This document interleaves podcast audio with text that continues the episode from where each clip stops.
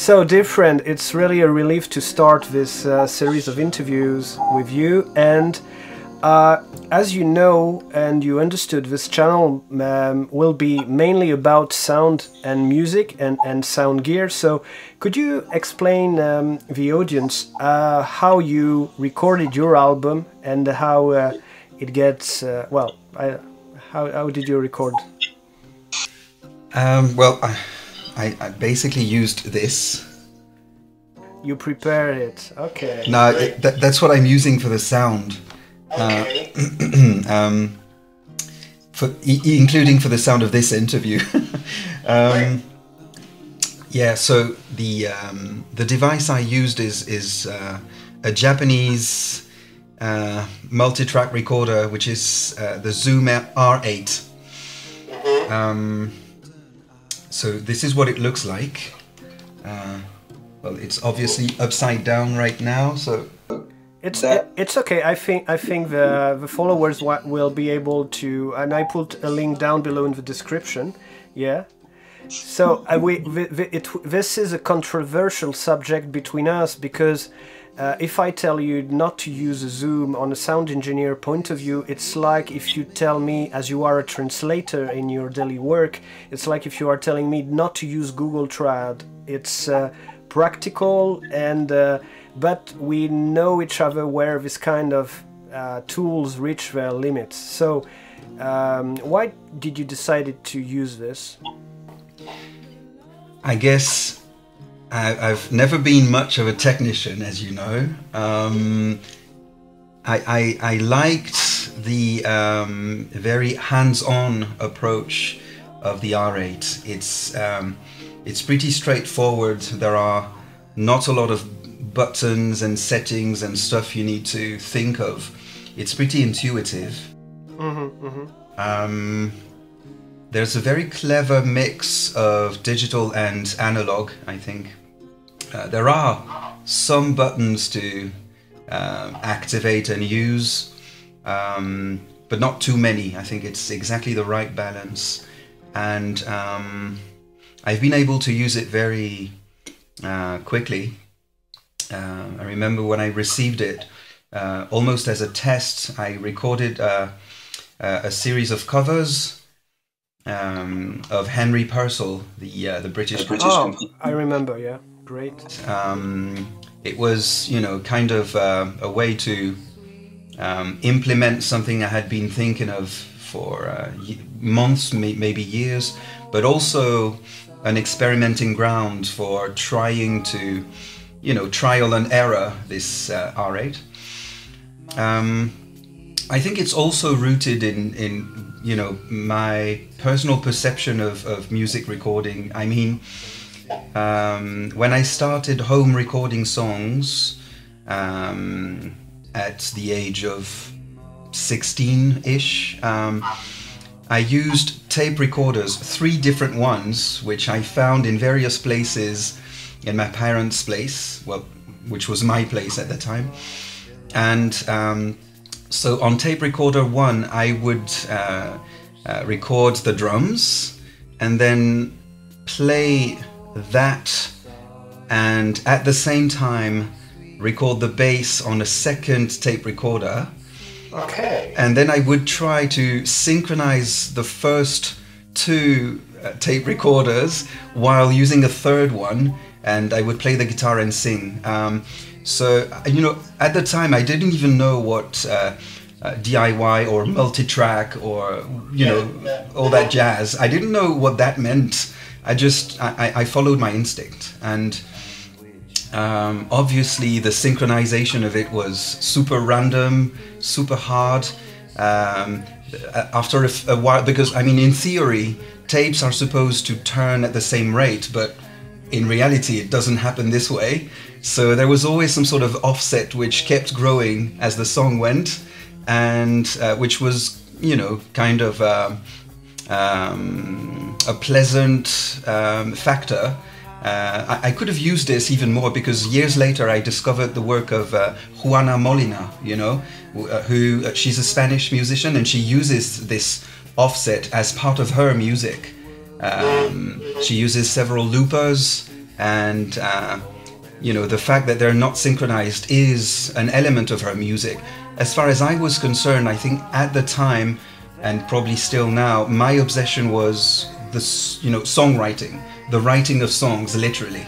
So, you know, um, of course, there's a little charm to this uh, uh, kind of uh, do-it-yourself thing, but um, uh, my aim was, you know, recording the song, uh, getting it done, uh, writing this, and and and you know, um, within the boundaries of of my um, abilities and capacities, try to obtain a result out of it, an outcome, and. I, I, guess this has never changed, really. I mean, the R8 is just uh, uh, an enhanced version of my three tape recorders of the time, I think. It appears to be, but do, do, do you feel like the studio environment uh, prevent you from doing something or kills some intention you have from the start, or depends? Um, I wouldn't say this. I wouldn't. I wouldn't say it that way. Um, it's it's a different experience where uh, time has much more impact. Mm-hmm. Um, the time of the recording, the moment you have to seize the moment, and um, sometimes you have to fake it because a studio is expensive, and you know uh, you're not supposed to. You're not the Beach Boys, basically. you're not supposed to spend hours on, on one take. So, um, my first experience of a studio ever was with you in the south of France for a teaser for Matter. And um, before that, it was only DIY, you know, with uh, friends, uh, home recordings. And that was the first proper studio recording experience uh, as such well, to be honest, something like some sort of enhanced home studio. But uh, yeah, I'm, I'm, I, I think yeah, that that was my my role at the time to uh, make things accessible and uh, and clear and to serve the artistic point of view you had in mind. So, but this kind of connection is difficult to find, and this uh, some gives uh, headaches to a lot of artists. So, okay, and so uh, as I uh, we we have been talking about the uh, this sound that the, the Zoom has that has something like metallic when it comes to the high hand and high mm. So, can you uh, talk to us about the guy who made the mastering? That that was a, a key process to get something warmer and uh, and and and well and and enhanced also. Absolutely. Um, um, yeah, I agree with you. The Zoom, um, Zooms, I should say, all have this kind of uh, uh, cold, slightly frustrating treble um, uh, sound to them, and um, the mixing of the of the album was made by my friend Flavien at home as well. He used his own uh, tools, mostly uh, freeware so, you know, um, I mean, we were satisfied with it, but obviously we needed to have some warmth um, added to it through mastering. And so uh, we called a guy called um, Carim Clasmann. Um, Carim was uh, and still is the um, uh, one of the members of Psapp, uh, a British band, uh, which is a brilliant band um, in terms of songwriting, but also in terms of sound. And incidentally, um, he is the composer of uh, the uh, the soundtrack of Grey's Anatomy. Um, oh wow! Which, okay. Yeah. Which I suppose you know is is a fairly uh, reasonable source of income for him and allows him to do other stuff like mastering my record uh, you know, of all possibilities for for a, for a decent price, as I understood, and uh, yeah, absolutely. which which matters which matters at the end of the day, yeah. Yeah, sure. Yeah, sure. We'd already worked with him with uh, my other band, Lion in Bed, and uh, he'd already mastered our first record. So um, it was only natural because I really loved what he did with that other album. And um, yeah, I think he did excellent work for this one because it's exactly what he did. He brought some, um, yeah, warmth is, is really the only word I can think of to uh, to this recording through his mastering skills and uh, gear, probably. Um, yeah. And, and respecting the uh, the overall intention because uh, uh, mastering for the last 20 years, in my opinion, as we already discussed, is all about storming the gates and pushing the level, and uh, you lose some part of the artistic intention sound engineer, uh, recording as intent to be. But yeah, that that was also some enhancement to be to be found. And as uh, far as I can tell, for the few uh, email that we have exchanged, it sounded to me like very professional. Um, Absolutely, and very sensible too. Very sensible and very sensitive to the same things as us, you know. Uh, mm-hmm. so all his advice were uh, always very insightful because I think he understands music the same way as we do. Uh, so yeah. Which uh, yeah, when we need to find a, a language to to share and uh, to to communicate in the interest of of music. So uh, my maybe not my last question, but one of the question I wanted to um, maybe uh, caught you off guard a little is uh, uh that will be a question I want to ask to many people, but I hope that I will, mm, uh, the surprise will remain is as far as you can remember, as far as you can tell, what is your first memory, your first recollection linked to music? When you were a child or? Um, I guess a mix of um, the songs that my parents would listen to in the car particularly when we were uh, traveling to my grandparents uh, or a holiday, and um, they would make tapes. My mother, I guess, would uh, would make tapes um, while listening to the radio. So it was a collection of sometimes poorly cut uh, hits of the moment and uh, oldies.